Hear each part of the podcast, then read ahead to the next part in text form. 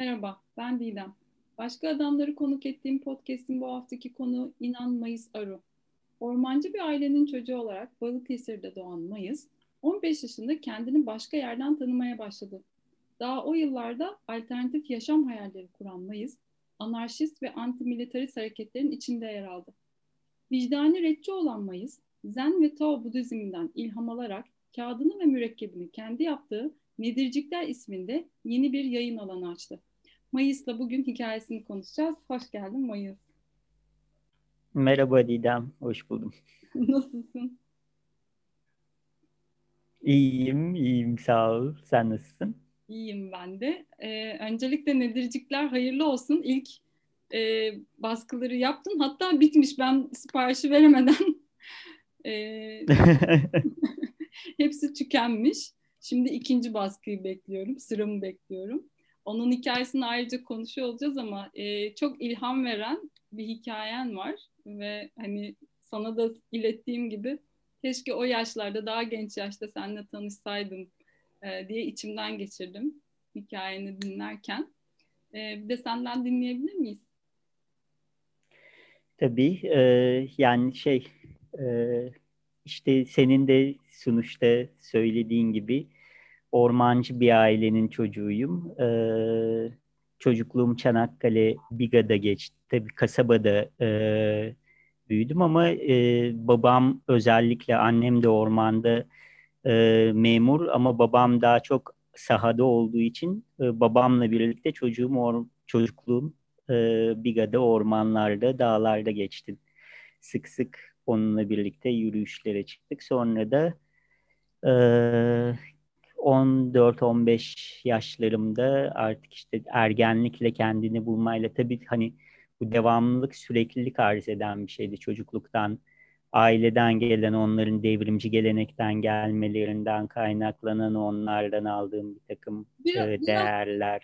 Açabilir misin bu kısmı? Hani o çocukluk kısmı nasıl geçti? Birazcık açabilir misin? Nasıl geçti? Yani ufak bir kasabadaydık işte.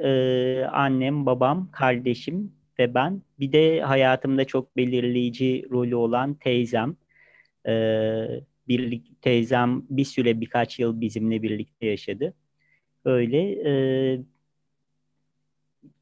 Ve tabii ormancı çocuklarıyla, diğer ormancı aileleriyle birlikte lojmanın, yine ormanın kıyısında bir lojmanın içerisinde bir aradalıkla geçti aslında. Yani çocukluğumdan örneğin çok fazla topluluk deneyimi hatırlıyorum. Yani tabii ki bizim şu anda alternatif çevrelerde konuştuğumuz amaçlı topluluklar, bu intentional communities gibi bir topluluk değil ama organik, kendi içerisinde bağı olan ve birlikte bir şeyleri sürdüren bir topluluk süreci içerisindeydik aslında. Örneğin birlikte ormana, pikniğe gidilirdi. Bütün ormancı çocukları, aileler birlikte bir takım işler yapılırdı. Denize gittiğimizde işte yine ormanın bir kayığı vardı. Balık tutulur, gaz lambaları ışığında akşamları o tutulur, sofralar falan, böyle bir birlik hali içindeydik. En azından bana o hal, o etki çok geçti çocukluğumda. Bir de tabii dediğim gibi annem, babam da özellikle teyzem hala aktif mücadelenin içerisinde. Babam da aynı şekilde ekoloji mücadelesinin içerisinde aktif. Bir sol devrimci gelenekten geldikleri için oradan da başka değerler sürekli ailenin içerisinde konuşulurdu. Ben çok erken yaşta ilkokul 2-3 civarında başka düşüncelerle, başka fikriyatlarla tanışmıştım ve işte ilkokul 5'teyken artık dini sorgulamaya başlamıştım. Ateist olduğumu ilan etmiştim ve Tabii bu da daha sonra değişti. Ateizmin de hani başka bir kalıp olduğunu da zamanla görüp 15-16 yaşımdan sonra din kavramı üzerinden değil ama hayatın başka bir zenginliği oldu ve hani Tanrı'nın Tanrı dediğimiz şeyin aslında her şeyin içerisinde var olduğu, her şeyin içerisinde mevcut olduğu, belki biraz daha panteist diyebileceğim bir algıya, anlayışa doğru yol aldım. Oradan gerek İslam tasavvufuna, gerek Zen, Budizm ve Taoculuğa özellikle 15-16 yaşımdan beri hayatıma yine damgasını vuran düşüncelerdi bunlar. Hala da pratik ettiğim, gündelik pratiğimin içerisinde olan. Böyle biraz fazla mı karışık, çok şey olunca fazla karışık anlatıyormuşum gibi geliyor. 15 yaşında ergenlik döneminde bir takım sorgulamalara girdin yine. Orada neler oldu? Orada neler oldu? 15 yaşımda aslında yani tabii bu yine dediğim gibi bir süreklilik arz ediyordu benim için. Daha öncesinde de birçok sorgulama vardı ama 15 yaşımda artık bazı şeyler iyice benim için ayyuka çıktı. Nasıl yaşamak istediğime dair özellikle şeyi söyleyebilirim. Benim için önemli bir tanışmaydı. O dönemde İlhan Hoca'nın, İlhan Güngören'in Yol Yayınları'nı kurması ve oradaki Zen kitaplarıyla ve yine aynı şekilde o hattan Beat kuşağıyla, Beat edebiyatıyla tanışmam 15-16 yaşlarında benim ufkumu açtı ve işte Zen kaçıklarını örneğin okumuştum Jack Kerouac'un 16 yaşımdayken ve nasıl yaşamak istediğimi görmüştüm. Ben evet böyle yaşamak istiyorum, hayatımı böyle sürdürmek istiyorum dediğim önemli anlardan birisiydi. Hı hı. Sonra tabii bunun da bir şey kolay olmuyor tabii. Öyle sürdürmek istiyorsun ama bununla ilgili bir takım sorumlulukları, hayatı o şekilde nasıl sürdürebileceğine dair adımları atman gerekiyor. En başta ailene bunu kabul ettirebilmen gerekiyor. Bunun kavgalarını verdik. Yani ne kadar beni destekleyen, birçok anlamda anlayan ve birçok şeyi paylaşabildiğim bir ailem olsa da tabii ergenlik döneminde daha sıkıntılı zamanlarda yaşadık. Özellikle benim de zor bir çocuk olmamdan kaynaklanan sıkıntılar. Zor değil demeyeyim belki kendini. Diyecektim. Zor mu yoksa hani onların bildiğinin dışında bir şeyler talep ettiğin için mi o çatışma yaşandı? Evet. Yani zor derken aslında onlar için zor. Evet. Çünkü çok alışılageldik şeylerin dışında. Yani ben 16 yaşımdayken işte üniversiteye gitmeyeceğime karar vermiştim. Okumak istiyorum, zaten okuyorum ama bir eğitim kurumunun içerisinde bunu yapmak istemiyorum demiştim ve bunu kabul ettirmek çok zor olmuştu aileme. Zaten etmediler de. 18 yaşımda bir evden kaçma maceram oldu. Sonra geri döndüm. Sonra gittim geldim, bir süre böyle gidiş gelişlerle sürdü. En sonunda ama ailemi de seviyordum. Hani kaçma nedenim aslında onlardan kaçmak değil. Sadece yaşamak istediğim hayatı, ne yapmak istediğimi çok anlayamadıklarını düşünüyordum ve ben de onu yaşamak istiyordum. Sonra da bunun en iyi yolunun üniversiteyi kazanıp üniversiteye gitmekle olacağını anlayıp sınava girdim. İşte Ege Üniversitesi Sosyoloji bölümünü kazandım. 1 sene okudum. 1 sene bayağı böyle heyecanla okudum. Girdiğimde şevkle girdim içeriye. İşte felsefeden de dersler almaya başladım. Çok güzel, çok hoş da hocalarımız vardı. Hala iletişimin sürdüğü bizim bölümden çok kıymetli Neşe Hoca, Neşe Özgen'in üzerimde emeği vardı okulda çok. Bir de özellikle İhsan Hoca, İhsan Oktay Anar felsefe derslerimize giriyordu. Çok kıymetli hocalardı ama ikinci senenin başında ben anladım, benim yapmak istediğim şey bu değil, bu yoldan gitmek istemiyorum ben diye. İkinci senemde bıraktım okulu. Peki neydi senin yapmak istediğin şey? Onu birazcık açar mısın? Hayalini kurduğun şekli nasıl bir hayattı? Aslında yani hayalini kurmaktan ziyade inandığım hani değerlerle de çok alakalı bir şeydi. Bu işte ben yine anarşist hareketle de tanıştım ve hani anarşist düşünceyle benim için bir politik düşünce olmaktan çok bir etik tutumu, bir etik duruş aslında. Tabii ki politik bir yanında var ve politika da aslında etikten bütünüyle bağımsız değil. Ama temelde efendilik ilişkisi kurmamak, kimsenin efendisi olmamak, kimsenin de senin efendisi olmana izin vermemek üstüne kurulu bir ilkeler sistemi benim için canlıydı. Hala canlı, hayatımı belirleyen bir yerde duruyor. Ve eğitim, hani okumayı çok seviyorum. Hala da sosyoloji okuyorum aslında, antropoloji okuyorum. Ama o okul sisteminin içerisindeki, o eğitim sisteminin içerisindeki okuma ve beni tatmin eden, bana istediğimi, aradığımı veren bir okuma yolu değildi. Aslında okumayı istememe nedenimin temelinde bu yatıyordu. Hı hı. Yoksa gayet hala işte Neşe Hoca'yla da ilişkimiz sürüyor. Çeşitli makaleler gönderir, şey yapar.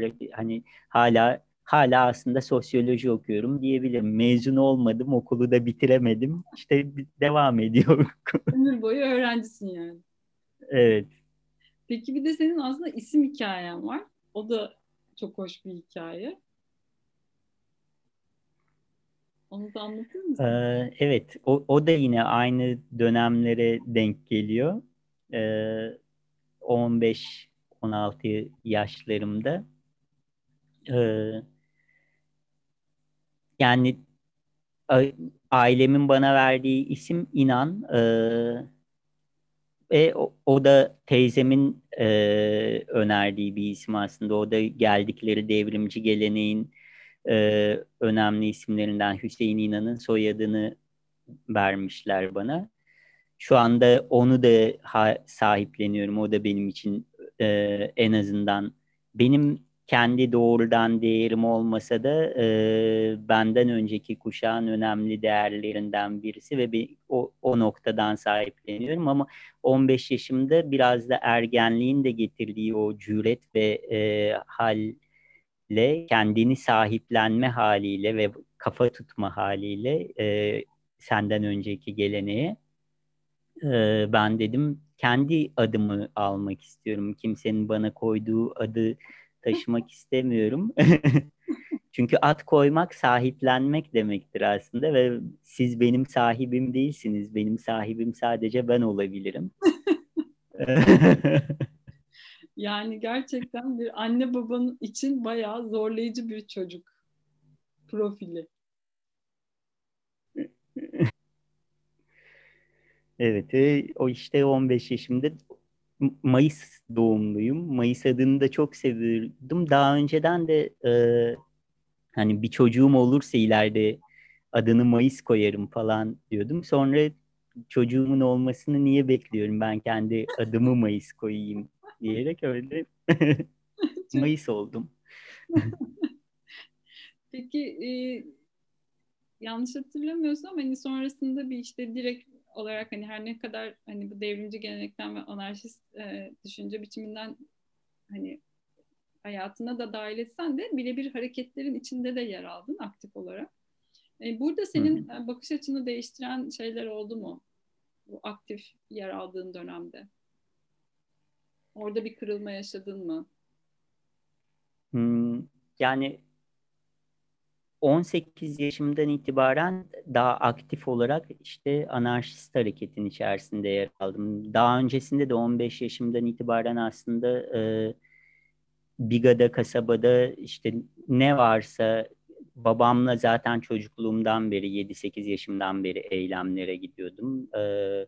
Sonrasında da kasabada bir şekilde halk evi vardı. Orada insanlarla tanıştım, başka devrimci hareketlerle, düşüncelerle ama bir şekilde kafamız uyuşmuyordu. Ben bir türlü tarif edemiyordum. Aradaki bana uymayan ince bir şey vardı. Sonra İstanbul'dan bir çocuk gelmişti. O dönem anarşistlerin çıkarttığı Ateş Hırsızı dergisini getirmişti ve dergiyi okuduğumda evet ya demiştim, ben anarşistmişim ama haberim yoktu o zamana kadar anarşist düşünceden. Sonra tabii bir şekilde temas kurduk diğer anarşistlerle. Özellikle ben Biga'dan ayrıldıktan sonra daha aktif olarak Biga'da benim gibi bir kişi daha vardı, işte o bahsettiğim arkadaşım diğer Murat. Çok severim, hala da görüşürüz. Sonra bir şekilde hareketle tanıştım. Özellikle üniversiteye gitmem de bu açıdan iyi oldu. Ne kadar ayak diresem de gitmeyeceğim desem de. Üniversitede de çok güzel özellikle hareketin içerisinden arkadaşlarım oldu. Ve sonra İstanbul'da üniversiteyi bıraktığım sene 2002 yılında Karayev diye bir kolektif kurduk. Balat semtinde eski bir binayı kiralayıp onardık. Bir anarşist kültür merkezi haline getirdik. 17-18 kişilik bir kolektifti. O kolektifin o birlikte bir şeyler yapma sürecinin tabii ki çok büyük katkısı oldu.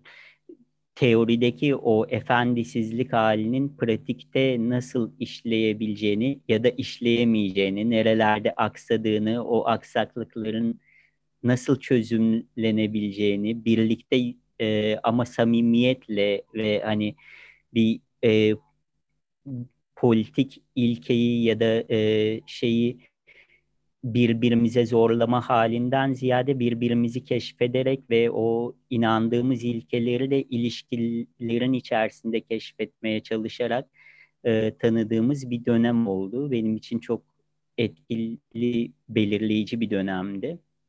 Özellikle yine o dönemde o Karayev süreci içerisinde birlikte hareket ettiğimiz LGBT'lerle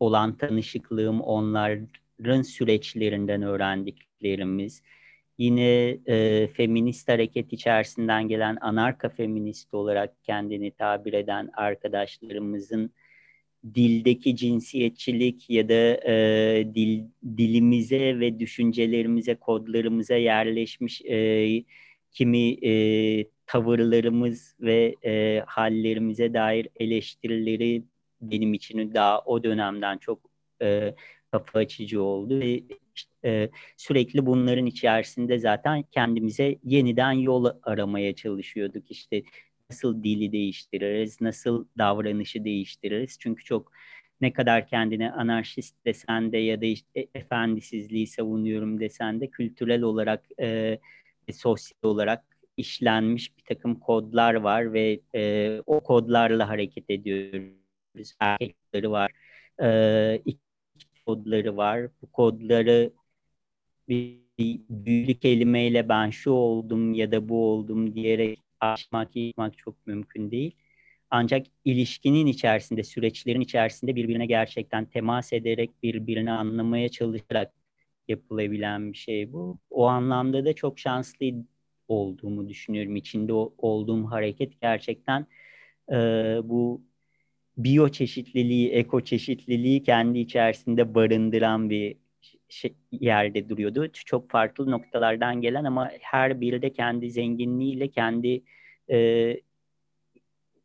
oluşturduğu, o güne kadar oluşturduğu bilgi, birikim ve duygu tecrübeleriyle geliyordu. Hepimiz de birbirimizi dinlemeye çok açıktık, almaya. Özellikle bu dönemin, o anarşist hareket içerisinde bu dönemin 2002, 2003, 2004 yıllarında yaşadığımız o kolektivitenin benim için çok kıymetli bir yanı var. Hı hı. Ben burada şey soracağım, hazır konusu da açılmışken. Toplumsal erkek tanımı sende hani nasıl tezahür etmişti? Hani farklı bir aileden, farklı bir ailede yetişmene rağmen o kalıplar var mıydı sende o süreç öncesinde? Ve hani bu oluşumların içine dahil olduktan sonra o kalıplarda, özellikle erkek tanımıyla ilgili soruyorum bunu, nasıl bir değişiklik oldu? Kendindeki o değişimi anlatabilir misin? Yani sürekli değişiyor aslında. Halen de değişiyor. Sürekli yeniden anladığım, yeniden tanıdığım, yeniden keşfettiğim bir durum erkeklik hali. Hı hı. Ve tabii hani bahsettiğim gibi alternatif bir ailenin içerisinden geliyorum ama orada da zaten hani bir önceki kuşakta, özellikle devrimci kuşakta feodal kalıplar çok yıkılmış falan değildi. Çok yerli yerinde duruyordu. Tabii ki çok daha hani çocukluğumdan örneğin hatırladığım, bizim ailede gerçekten demokratik meclis geleneği vardı. Alınacak önemli kararlar, bütün aile üyeleri, biz de çocuk olmamıza rağmen toplanırdık. Çok da oyunculu, eğlenceli bir şekilde bu Kral Arthur ve yuvarlak masa şövalyeleri derdi babam buna. Biz hepimiz şövalyelerdik ve orada yuvarlak masada karar verilirdi.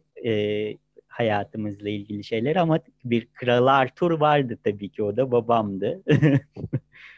Ve tabii ki çok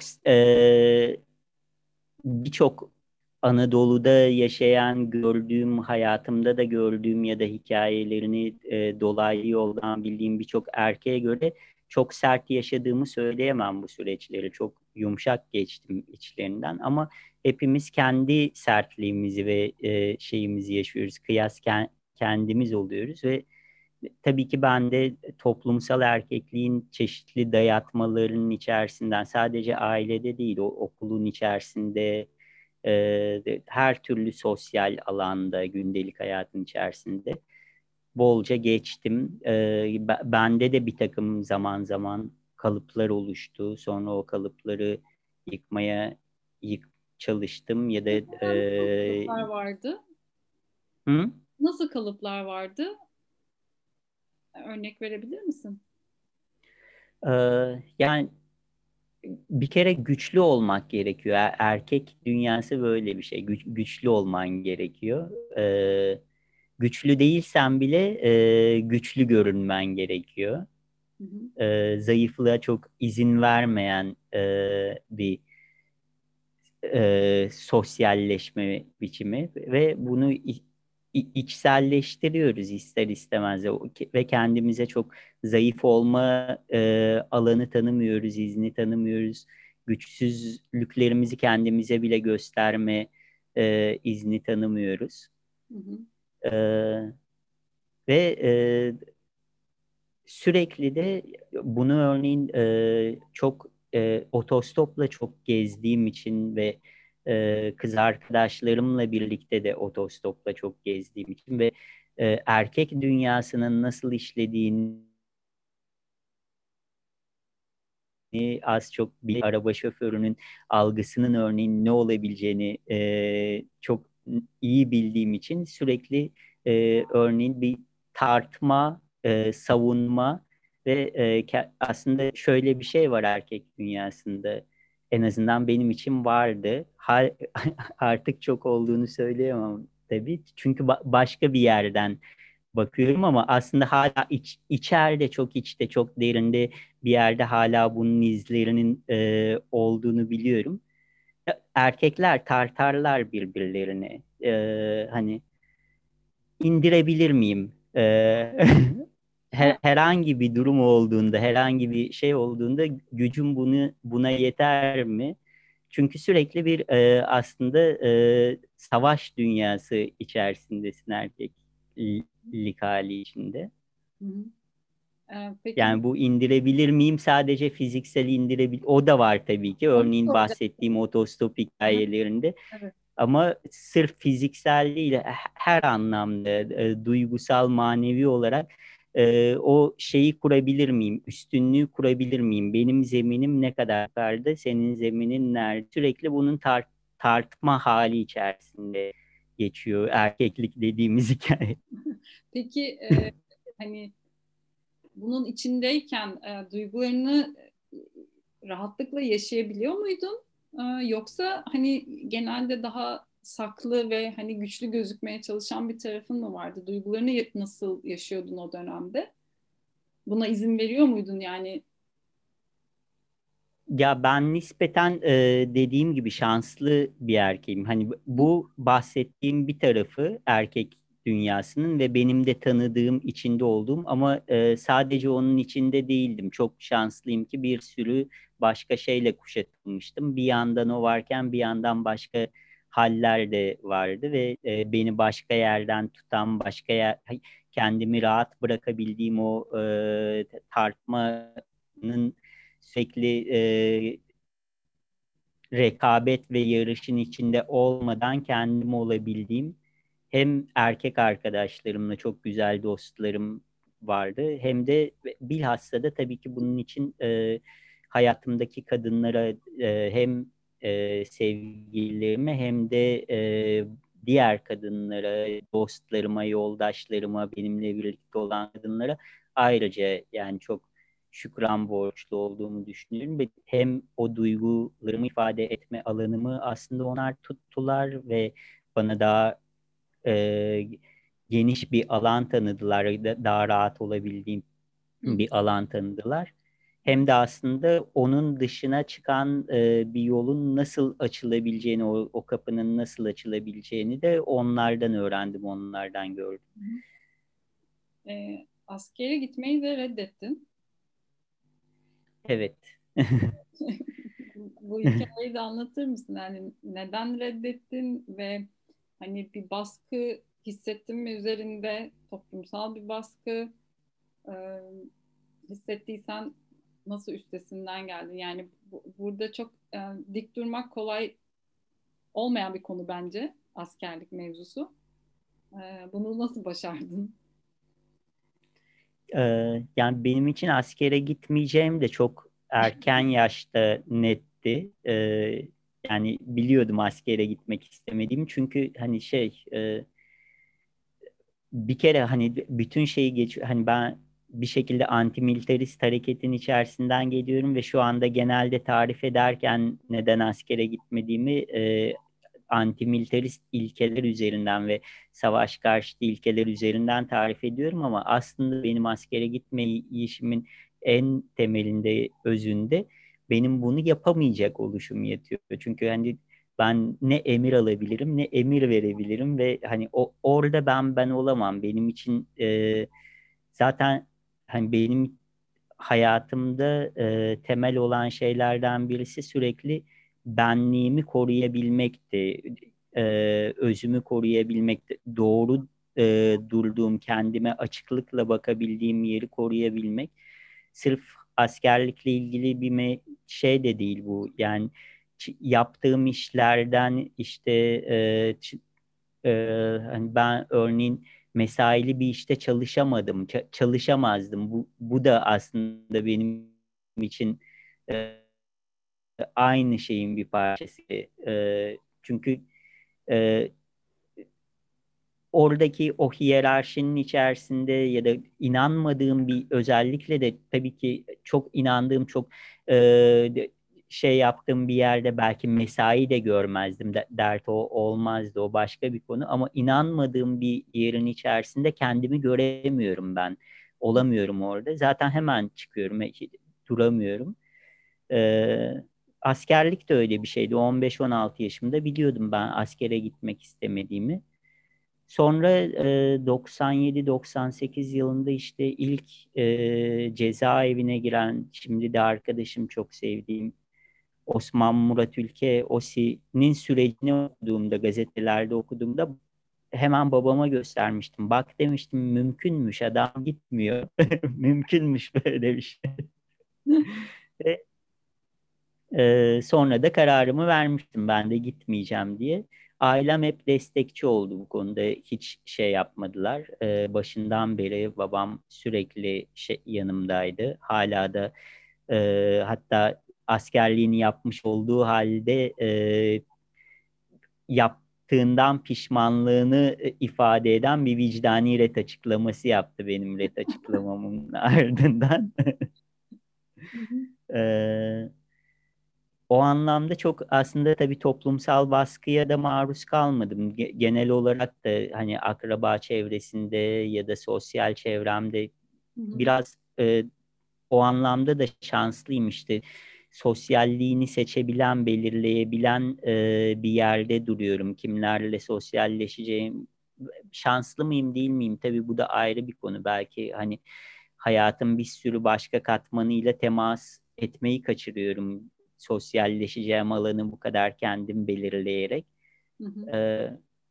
Ama sonuçta sosyalliğimi ben belirlediğim için kimse de çıkıp bana kararlarımla ilgili bir baskı uygulayacak bir noktada olmuyor. Bu yüzden bu askerlikle ilgili de bir şey, herhangi bir toplumsal baskıyla şeyle karşılaşmadım.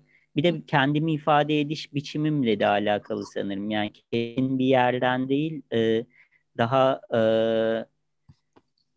temel bir yerden, içsel bir yerden yapıyorum ifademi.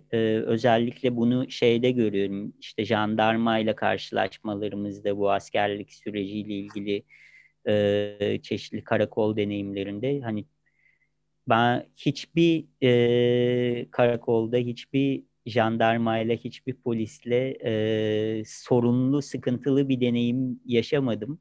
Hatta tam aksine hepsi çok dinlediler, anlamaya çalıştılar. Uzun uzun konuştuk, ben kendime uzun uzun anlattım. Biraz ben de ifade etmeye, kendimi ifade etmeye çok teşne olduğumdan, kavga etmek değil derdim kimse, onlarla da kavga etmek değil, onlara da derdimi anlatıyorum sadece. Onlardan bile baskı olarak yaşamadım aslında yaşadığım süreçleri, ne karakol süreçlerini ne diğer süreçleri. Bu süreç tamamlandı mı? Yani artık bitti mi? Yoksa devam eden bir süreç var mı hala? Devam ediyor hala. Yani bizim sürecimiz bitmiyor. Yasal olarak bir tanımlı bir şey olmadığı için vicdani ret hakkı. Hı hı. Biz asker kaçağı muamelesi görüyoruz ve şu anda da işte benimle ilgili bir davam sonuçlandı. 6 ay hapis cezası verildi. Para cezasına çevrildi. Onu şu an Anayasa Mahkemesi'ne taşıdım.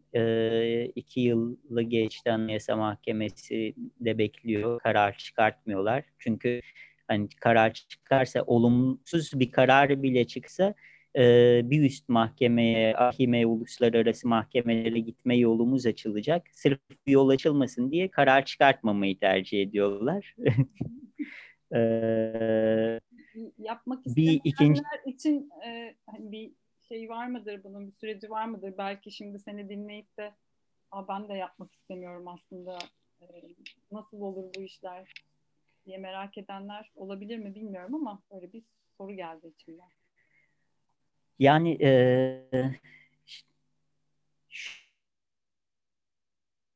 şöyle şeyi içsel olarak kendi içinizde önce emin olmanız ve bütün olmanız, buna dair bütün olmanız, ondan sonrası her türlü gelir. Zaten yapmayacaksanız yapmazsınız. Hiç kimseye de hani tek bir yol yok. Ben hani en doğrusu işte açıklama yapmak, vicdani dinlemek ve bu politik tavır olarak almak, karşına şey almak falan da diyemem. Kaçmayı da tercih edebilirsiniz. Hani hiç kaçak güreşmeyi de tercih edebilirsiniz. Ya da yurt dışına çıkmayı da tercih edebilirsiniz. Ben hani vicdani retçiliği ya da işte bunu bir antimilitarist tavır olarak sergilemeyi diğer başka tavırlardan, tutumlardan ayrı bir yere koymuyorum çok. Aslında benim için bu böyle yürüdü. Çünkü ben o hareketin içerisinden geliyordum ve çok organik bir biçimde zaten yıllardır o davalara gidiyordum. Eski retçilerin çoğu arkadaşımdı. Ve o, doğal olarak onun içerisinde yer alacaktım. Benim için başka türlüsü çok düşünülemezdi. Ama başka türlüsü de olabilir bunun. Sadece sizin için doğru olan, içinizde doğru olan nedir onu bulun, bilin, ona sıkıca tutunun ve ne yapmanız gerekiyorsa onu yapın bence. Hı hı. Gelelim bu erkeklik mevzularına. Hani senin erkeklerle kurduğun bağ nasıl, açık bir ilişkin var mı, dürüst bir ilişkin var mı? Kendini kadınlarla olan ilişkin kadar özgür hissediyor musun erkeklerle olan ilişkide? Şimdi genel olarak hani şöyle konuşacak olursam, genel erkekler ve genel erkeklik ve genel kadınlar, genel kadınlık hali diyecek olursam kesinlikle şeyi çok rahat söyleyebilirim. Kadınların yanında daha rahat hissediyorum. Erkeklerin yanında olduğundan çok daha rahat hissediyorum. Ama tabii ki bunun istisnaları var. Gerçekten başka erkekler var. Dostlarım, gerçekten hayatıma dokunmuş insanlar ve onlarla da çok derin paylaşımlar yapabiliyoruz. Her zaman tabii ki bu şey, yani zamanla da oluşan bir şey ve hayat bizi bazen ayrı da düşürebiliyor. Ben şu an örneğin o derin paylaşım yapabildiğim dostlarımın çoğundan daha uzaktayım. Ben yeni bir sosyal şey, yine çok güzel, çok iyi bir sosyal çevreyle kuşatılmış halde olduğumu hissediyorum ama işte çok eski, çok derinden gelen şeyleri paylaşabilmek ayrı bir alan, ruhsal alan, manevi alan istiyor. O alanın açılmış olmasını istiyor. O da hemen olmuyor. Ama bunu şey, hani şurada fark edebiliyorum. Kadınlarla çok daha kolay açılıyor o alan. Örneğin hani 6 aydır tanıştığım bir erkek ya da 6 aydır tanıştığım bir kadın kıyasladığımda bir kadına çok daha rahat açılabiliyorum, anlatabiliyorum. Hı-hı. Çünkü işte bu az önce bahsettiğim sürekli erkeklerin birbirini tartma halleri burada da bence devreye giriyor. Ne kadar başka erkekler olsak da, Hı-hı. ne kadar başka türlü bir yerden ilişki kursak da biz sürekli birbirimizi ince ince tartıyoruz. Neye ne kadar girebilirim? Ne nasıl olur? Bu tartma hali hiç bitmiyor gibi aslında bizim aramızda. Bir noktadan sonra rahatlıyoruz. Tartılan tartılmış oluyor. Ondan sonra rahat hareket ediyoruz. Ama kadınlar genelde bu tartma haline girmeden başka bir yerden ilişkilenebiliyor. Ben öyle ilişkileniyorum en azından. Ve çok daha rahat oluyor tabii. Peki mesela hani duygularınızı da o zaman bu sebepten ötürü açamıyorsunuz. Çünkü orada bir güçsüz olmak istemiyorsunuz. Güçsüz görünmek istemiyorsunuz. Evet. Doğru. Yani şey... Peki sen mesela kırgınlıklarını, işte acını, yaşadığın duygusal halleri nasıl yaşıyorsun? Bunu açıklıkla yaşayabiliyor musun? Böyle yaşayabildiğin bir alanın var mı? Dürüstçe kendini, hani tüm çıplaklığıyla Mayıs'ı ortaya koyduğun bir alanın var mı? İşte ağlıyor musun mesela? Hı? Ağlıyor musun? Canın yandığında. Evet. Evet, ağlıyorum. Yani şey, şöyle bu alanım var. Bu alan içinde aslında yine başka bir şekilde şanslı olduğumu düşünüyorum. Daha bahsettiğim işte 17-18 yaşında tanıştığım Zen düşüncesi ve Taoculuk benim hayatımda çok belirleyici oldu ve Ben 17 yaşından beri meditasyon yapıyorum, zazen yapıyorum. Arada yapmadığım dönemlerim oldu ama bu meditasyon, zazen dediğimizde aslında kendine olabildiğince dolaysız bir bakışla bakma imkanı veriyor insana. Belki hani her zaman sosyal olarak kendimi rahat ifade ettiğim ya da işte kırgınlıklarımı ya da üzüntülerimi ya da hayallerimi ya da hayal kırıklıklarımı her zaman paylaşabildiğim bir ortamda olmayabiliyorum. Ama en azından her zaman kendimle paylaşabiliyorum. Kendime karşı açık olabiliyorum. Bunu da işte sabahları kalkar kalkmaz düzenli oturduğum o meditasyon pratiğine borçlu olduğumu düşünüyorum. Orada çünkü gerçekten nefes al, nefes ver, nefes al, nefes ver ve kendinle berabersin. Sürekli kendinle berabersin. Bir noktadan sonra bunu her gün düzenli yaptığında insan kendine yalan söyleyemez oluyor. Kendini çok açıkça görüyorsun orada. Bu yüzden ben en azından kendi içimde böyle bir alanım var. Kendime dürüst olabildiğim, kendi duygularımı dürüstçe görebildiğim, anlayabildiğim. Tabii özellikle son 1-2 yıl içerisinde biraz duygusal olarak da olgunlaştığımı düşünüyorum. Bunun da bir şeyi var. Önceden belki kendi daha rahat yalan söylediğim zamanları şimdi örneğin geriye bakıp görebiliyorum. Başkalarıyla sosyal olarak her zaman bu böyle kolay olmuyor. Hani bir başkasının yanında örneğin kolay kolay ağlamam. Onun gerçekten çok yakınım olması lazım yanında rahat ağlamam için. Ya da bazen hani gerçi bu değişti örneğin. Eskiden kolay kolay şımarmazdım da insanların yanında. Yani çok sevdiğimin yanında, sevgilimin yanında ya da böyle çok yakın arkadaşlarımın yanında yaptığım şebeklikleri, şımarıklıkları kolay kolay başka insanların yanında yapmazdım. Daha böyle orada bir kendini bir ağır ol hali, o da yine öğrenilmiş erkeklikle ilgili haller daha fazlaydı. Şimdi artık daha çok gülüyorum, daha çok şımarıyorum, daha çok şebeklik yapıyorum. Bu da bana iyi geliyor. Yani onu soracaktım tam. Hafifleten bir şey değil mi bu? Hı? Hafifleten bir şey bu. Çok çok. Evet. Peki korkuları var mı Mayıs'ın? Utançları var mı?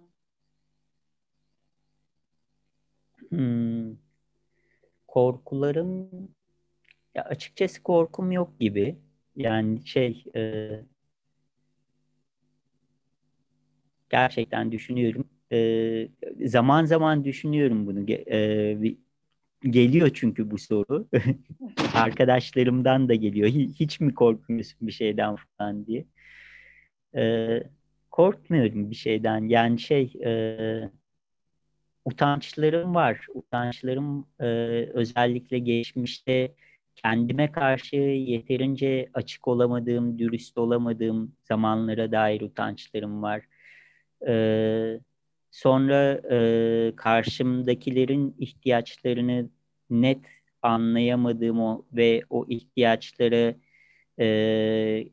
gerçekten verebileceğim yanıtı, bendeki potansiyeli en düzgün şekilde veremediğim zamanlar dair pişmanlıklarım. Sonra belki hani konuşması zor bir konu bu. Birçok erkek, aslında erkeklerin çok konuşmaya ihtiyacı olduğunu düşünüyorum ama örneğin hepimizin aslında hayatının belli noktalarında belli biçimlerde, bu illa çok klasik anladığımız anlamda olmak zorunda değil ama kadınları taciz etmiş olduğumuzu düşünüyorum çocukluktan yetişkinliğe kadar. ısrarcılıkla da olabilir bu. İşte kendimizdeki hali çok ısrarla yansıtmakla da olabilir ya da türlü biçimlerde olabilir. Ben çok şanslıyım. Yine işte dediğim gibi çok gerçekten güzel kadınlarla kuşatılmıştım ve hani kafası açık, kendini dinleyebilen ve kendini rahat, net ifade edebilen kadınlarla ve benim hatalarımı bana çok güzel anlattılar, gösterdiler. Bak öyle yapıyorsun, böyle yapmaman gerekir diye.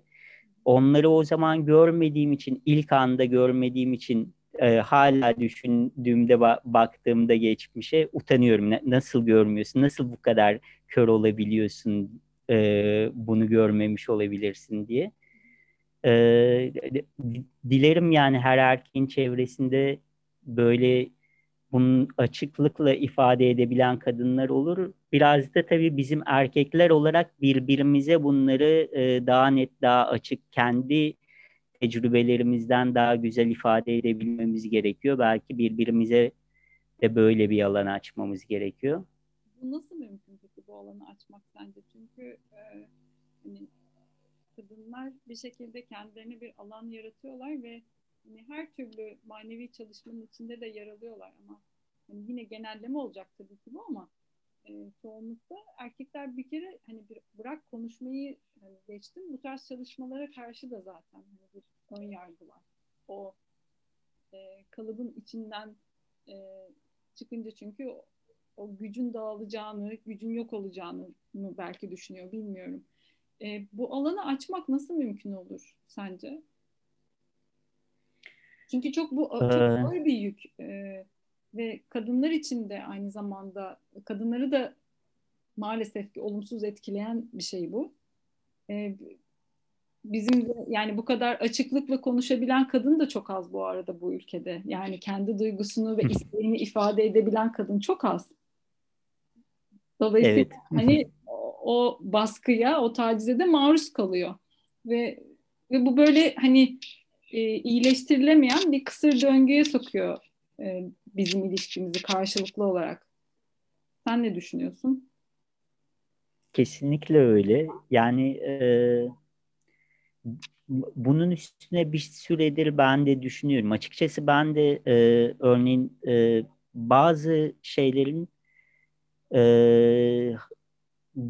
bunu deneme hallerinin, tabii ki bunlar çok denemeler şu anda ve eksiğiyle gediğiyle varlar ama bana da örneğin çeşitli erkek çemberleri ya da çeşitli şeyler çok hitap etmiyor. Orada eksik, tam olarak ne olduğunu ifade edemeyeceğim, eksik bir şey görüyorum ve bu değil gibi geliyor bana bunun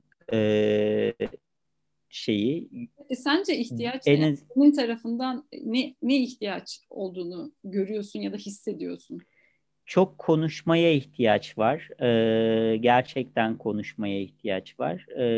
Birbirimizle konuşabildiğimiz alanlara ihtiyacımız var.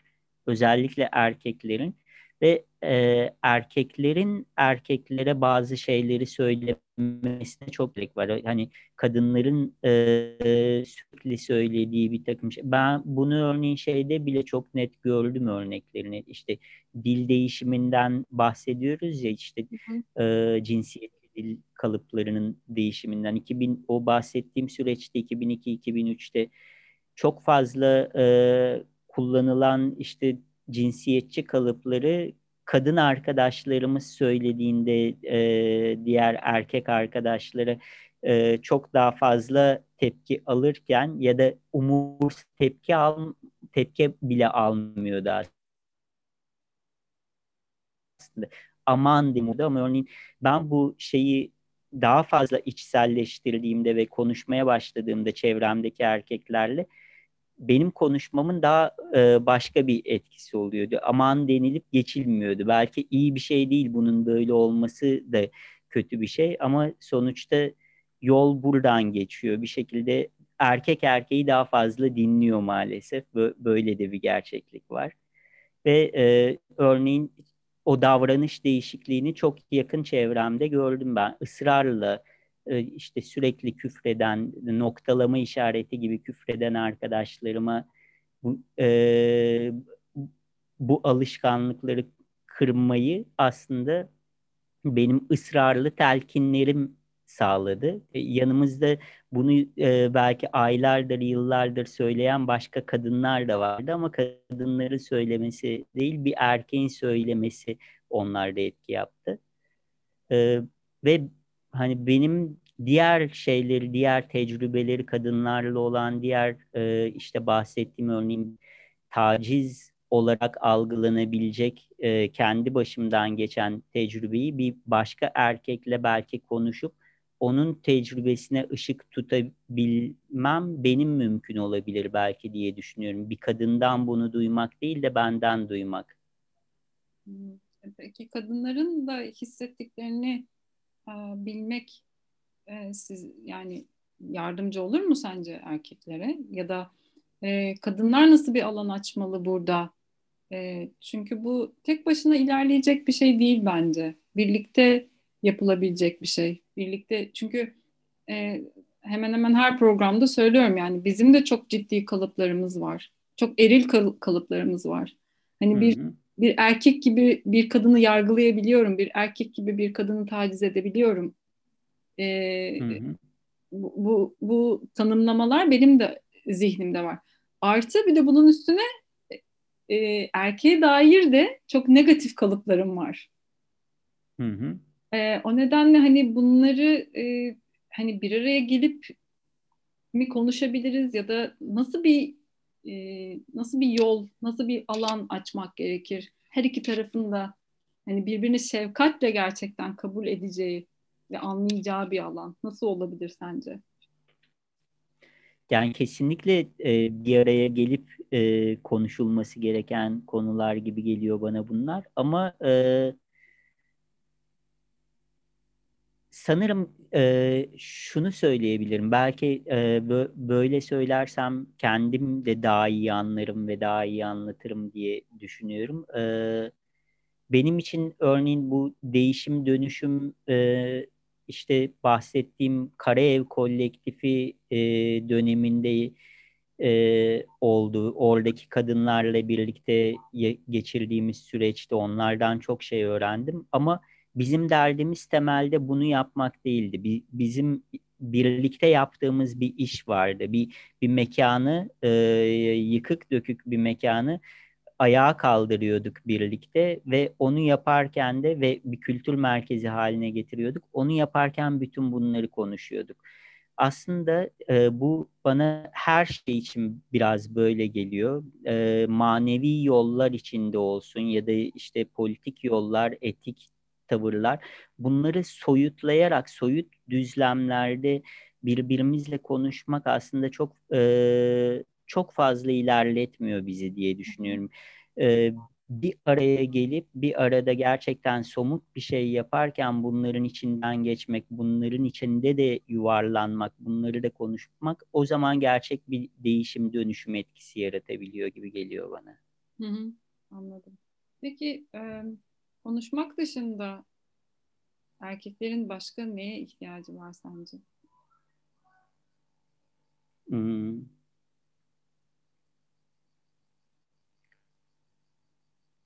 Erkeklerin konuşmaktan çok susmaya ihtiyacı var bir kere. Yani tabii ki birbirimizle konuşmaya çok ihtiyacımız var ama sırf erkeklerin değil, bana kalırsa hani bütün dünyanın biraz susmaya ihtiyacı var.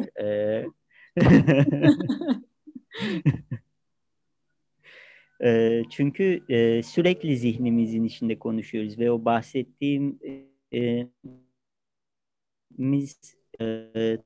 öğrenilikler aslında o zihin konuşmasında sürekli devam ediyor ve sürekli izlerini bırakıyorlar içimizde. O her içeride dönen konuşmada önce o zihni biraz susturmaya ihtiyacımız var. Kendi içimizde susabilirsek zaten içeriden pırıl pırıl başka bir şey çıkacak, ona alan açacağız. Önce konuşmaktan önce susmaya ihtiyacımız var. Peki hani bir şekilde bu işte toplumun üzerimize yıktığı yükleri fark edip ama bu yükün altından da nasıl kalkacağını bilemeyen erkek dostlar için bir şey söylemek ister misin? Bir arada durun ve sevin birbirinizi diyebilirim. Yani sevmek gerçekten çok kuvvetli bir şey. İki erkeğin birbirini sevmesi de çok kuvvetli bir şey. Hani gerçekten iki erkeğin birbirini sevmesinden bahsediyorum. Benim hayatımda böyle çok güzel dostluklarım oldu. Hatta hani LGBT hareketi içerisinden olan arkadaşlarım zaman zaman hani, siz aşık mısınız, sevgili misiniz diye düşündükleri dostluklarım oldu. Sevmek gerçekten, iki erkeğin birbirini gerçekten sevmesi o erkeklik yerinin kırılmasını çok kolaylaştırıyor. Ve o zaman da düzleme geçebiliyoruz. Başka bir yerden koşmaya başlayabiliyoruz. Bu çok kıymetli. Bir arada durup birbirini gerçekten sevebilmek bence. Hı hı. Çok teşekkür ediyorum. Nasıl geçti zaman anlamadım. Senin eklemek istediğin başka bir şey var mı? Peki son olarak. Yok. Ben teşekkür ederim. Çok güzel, keyifliydi sohbetinde. Benim için de çok karşılıklı konuşmak, bir takım şeyleri yeniden düşünmeye ve hani ifade alanı açtığında, sen bana ifade alanı açtığında aslında ben içimdekini ifade etmeye çalıştığımda yeniden şekil veriyorum, biçimlendiriyorum ve benim de yeniden kavramama yarıyor. O yüzden çok kıymetli böyle konuşmalar, bu sohbetler. Bana da çok iyi geliyor çünkü benim kafamdaki erkek kalıplarını birbiri yıkıyor sizinle konuşmak ve sizi daha iyi anlamamı sağlıyor açıkçası. Yani ama bunda tabii ki de sizin kalbinizi böyle çok dürüstlükle paylaşmanız, kalbinizden geçenleri, yaşadıklarınızı, tecrübelerinizi, onun çok büyük etkisi var. O nedenle beni çok rahatlatan, bana çok iyi gelen sohbetler oldu bunlar. Beni çok iyileştiren, o işte ailemden olsun, toplumdan olsun öğretilmiş o erkek tanımının dışından çıkmamı sağlıyorsunuz. Buna vesile oluyorsunuz, destek oluyorsunuz o yüzden bu sohbetlerinize. Ben çok teşekkür ederim. Kabul ettiğin için davetimi. Nedircikleri de bu arada söyleyeyim istiyorum. Çünkü çok güzel bir oluşum. Onu da son olarak istersen öyle kapatalım. Tamam. Kısaca anlatabilirsen eğer. Çünkü çok heyecan verici bir oluşum o. Ve ben de bekliyorum devamını. Benim için de çok yani hayatımdaki şu anda en büyük heyecanlardan birisi gerçekten. Yani ben yıllardır işte yazıyorum, çiziyorum, çeviri yapıyorum. Çeşitli yayın evlerine dışarıdan editörlük yapıyorum. Hayatımı böyle sürdürüyordum. Sürekli benim hayatımda bir şekilde yazının yeri var. Yayıncılığın, kağıdın, kalemin bir yeri var. Ve yıllardır da kafamdan geçen bir şeydi. Özellikle yine bu Taocu okumalardan 12. 13. yüzyılda Çin'de çeşitli birçok köyde aslında lokal şairlerin varlığı ve bunların kitaplarının bir şekilde kendi ürettikleri kağıda, kendi baskı sistemleriyle ya da el yazmalarıyla yazıldığını, kendi aralarında dolaşıma girdiğini okuduğumda evet ya demiştim. Yani çünkü ben sürekli şeyi arıyorum. Benim hayattaki en temel derdim belki bu diyebilir mi? Dolaysızlık, kilit kelime, aradığım şey dolaysızlık hayatta. Ne kadar dolayımı minimuma indirirsek, en aza indirirsek o kadar daha gerçek, daha kaynaktaki, kökteki bir yere gittiğimizi düşünüyorum. Ve işte yazıp çizerken de bunu düşünüyordum. Kendi kağıdımı yapabilir miyim? Kendi mürekkebimi yapabilir miyim? Minimum dolayımla yaptıklarımı insanlara ulaştırabilir miyim? Ama bu bir yandan da çok imkansız bir şey gibi geliyordu. Çünkü o kadar çok dolayımın içerisinden geçiyoruz ki sürekli ve her şeyin elimize gelmesine o kadar alışmışız ki. Ama bir noktada tamam dedim, ben bunu deneyeceğim ve işte yapmaya başladım kağıtları. Çok inanılmaz keyif aldığımı fark ettim. En az hani yazmanın kendisi kadar keyif verici o yazacağım şeyi yapma süreci, o liflerle birlikte geçirdiğim zaman, sonra mürekkebi yapmak, kendi mürekkebimi yapmak ve şimdi işte minik bir yayın evine dönüştü. Şimdilik ilk başta sadece defterlerle başladım. Birkaç ay içerisinde kitaplar çıkmaya başlayacak. İşte böyle benim için de heyecan verici bir yolculuk Nedircik yayınları. Yani bu sadece aslında hani erkekliği konuştuğumuz bir alan da olmadı. Herkesin hikayesi o kadar biricik ki ve bütün bu oluşumlar, bütün bu yaptığınız her şeyde birçok insana ilham oluyor. Nedirciklerin yolu açık olsun. Ellerine sağlık, emeğine sağlık diyorum. Teşekkür ederim. Benim sorularım bu kadardı. Gerçekten teşekkürler vakit ayırdığın için. Dürüstlükle paylaştığın için her şeyi. Umarım en kısa zamanda görüşürüz. Köyde ya da yakınlarda bir yerde. Evet. Ve dinleyen sizler. Çok teşekkürler size de vakit ayırıp dinlediğiniz için. Umarım size de ilham olmuştur ve keyif almışsınızdır bu sohbetten. Bir sonraki podcast'te görüşmek üzere. Hoşça kalın.